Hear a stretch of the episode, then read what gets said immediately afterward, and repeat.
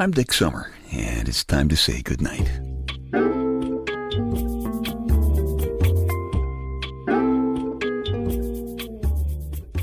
This is a quiet place to rest your head, a safe place to hide a hurting heart, a gentle place to fall. We just call this place goodnight.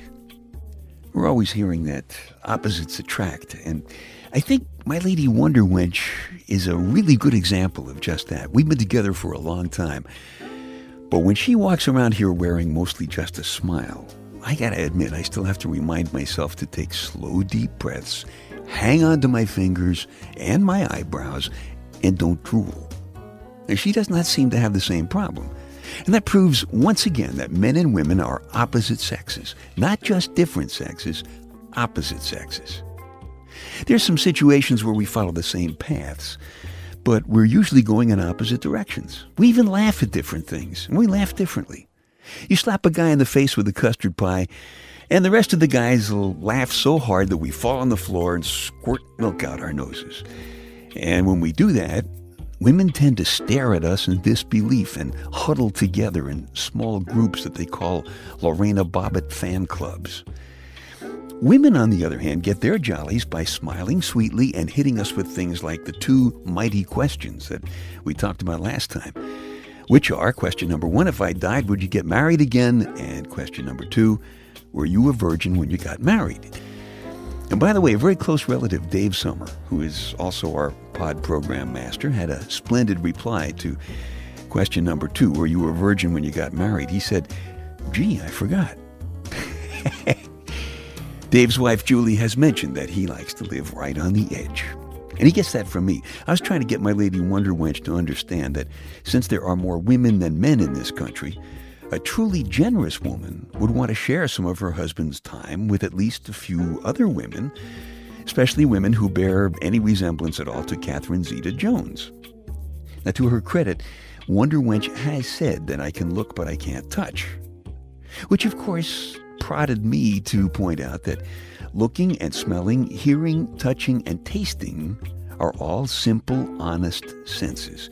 So if it's okay to look at a pretty woman, and it's okay to smell her perfume, and it's okay to listen to her laugh, what's the matter with touching and tasting? Makes sense to me. But like most women, she has to turn everything I say around and mess it up. She said, if it's okay for you, then it must be okay for me to taste and touch guys who look like Brad Pitt. Well, no. See, that's that's the opposite of what I intended. They are the opposite sex. Besides, that'd be hoarding. I'll bet you Brad Pitt's house is overrun with naked women he doesn't even know. And how come women always know where things are, but sometimes they pretend they don't? And how often do you hear a woman say things like, Where are you putting your hands? And they know very well where our hands are, sometimes even better than we do. I sometimes lose control of my hands and my eyebrows when a beautiful woman is around. It's not my fault. God put a little guy up in the back of my head and gave him the strings that control my eyebrows and my fingers. I've explained this to you. Every time a beautiful girl shows up, he drops the strings and he runs up to get a good look at her, which leaves my eyebrows and my fingers unattached from my head. It is not my fault. And women are always thinking. My lady Wonder Wench says she has to think because somebody's got to take care of me. And she's right. Guys really don't grow up. But we're right too, in the opposite direction. Because unless you're a hero, you don't get to choose how you're going to die, but you can choose how you're going to live. I learned that from Wonder Wench. We weren't supposed to be together, but we were. And I said, I love you. What do you want to do about this? And she said, Whatever you want, I'll never forget it. Because that's exactly what I needed to hear. What a lesson. Ever since she said that, I haven't let other people tell me what I want, and I do exactly what I want to do.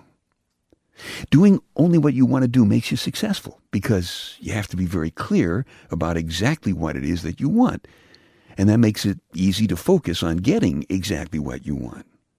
You know, most people don't do that. Most people are only clear about what they don't want. And that won't get you anything.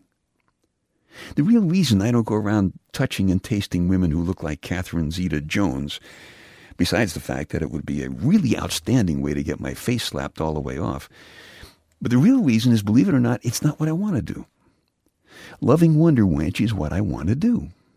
And she thinks I'm being faithful to her. But the opposite is really true. I'm really being faithful to myself, just doing exactly what I want to do. We're opposites, Wonder Wench and I. We're opposites. A lot like a left hand and a right hand are opposites. Living's a big job. Takes both hands to get it done the right way.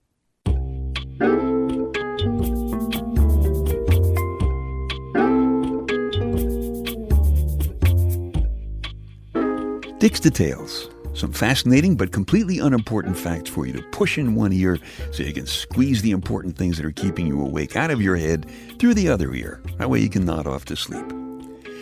In New York, a man was killed last week by a turnip thrown from a passing car. It, it, it's, it's not funny, of course, that he was killed, but, but think it. what a picture, huh? And of course, that'll probably lead to a renewed push for turnip registration which will, of course, be defeated by the National Rifle Association. Butter is really white. It was the first food to be approved for artificial flavoring. Artificial flavoring started with butter and it spread from there. 16th century French doctors prescribed chocolate as a treatment for sexually spread diseases. Of course, there are those of us who might claim that Chocolate also has a history of helping to spread sexual diseases. Dick's Details. They take your mind off your mind.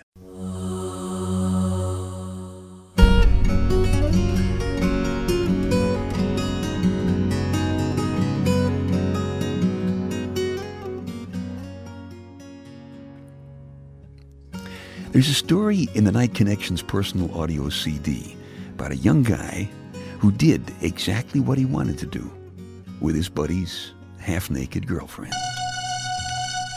Right now, you're just hoping that you did okay. You're a pretty tough young guy, but that doesn't mean you don't care about people, especially the young woman that you could have taken to bed right now and you didn't. She was once your buddy's girl. You always liked her. She tried to pretend she was a tough cookie, but she was always really a very sweet lady. You started sleeping around on her, and one night you stopped by to pick him up for a night with the guys, and you found her alone and crying. She asked you straight out if he was cheating. You really didn't want to hurt her, so you just looked at her and you said, What do you think? She put her hands to her face and she lay down on the couch and started to cry. You hate to see people cry, men or women, but especially her. You never really were much for words, so you just kind of knelt down beside her on the couch and rubbed her arm gently, and then you just held her for about an hour until she stopped crying. And she sat up and she excused herself and went to the bathroom and brushed her hair. And she came back and she sat down in the chair and she said, What do you think I should do? And you gave her the best advice you could think of. Tell him you know and try to work things out or end it right away, is what you said. Then you told her that you knew he was a big part of her memories and dreams. But memories are in the past, and dreams disappear when you wake up. She took your advice and tried to work things out. It actually went pretty well for a while. But then he started drinking and cheating again. She asked you over tonight to tell you that she was leaving town and she wanted to thank you for all of your help. She's going to bring up her son by herself. And she wanted to know one more thing. She said, Do our friends know about his sleeping around? You had no choice to tell her the truth. She's still trying to be tough, but it was a little too much even for her, and she threw her arms around you again and held you so tight that it hurt, and she cried. She was only wearing a nightshirt, and you knew she was as vulnerable as she will ever be, and she smelled sweet and clean and she is very soft. You held her until she stopped crying again. Then you cleaned up a couple of your favorite jokes for her and made her laugh a little. You didn't touch her. You really hope you did okay.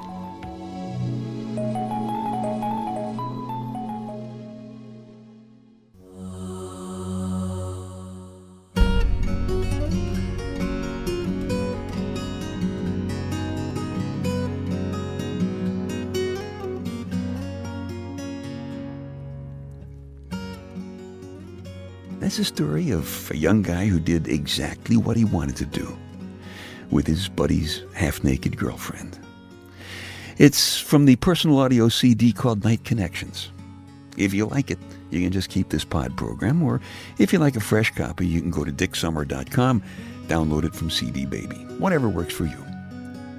Well, what have we learned? Mm, my fingers often have more fun than I do, and it's not my fault. I think you should always keep some chocolate on hand. You can never tell when the opportunity to help someone with it may come up. And if you really want to be happy, nobody can stop you. All you have to do is keep doing exactly what you want to do.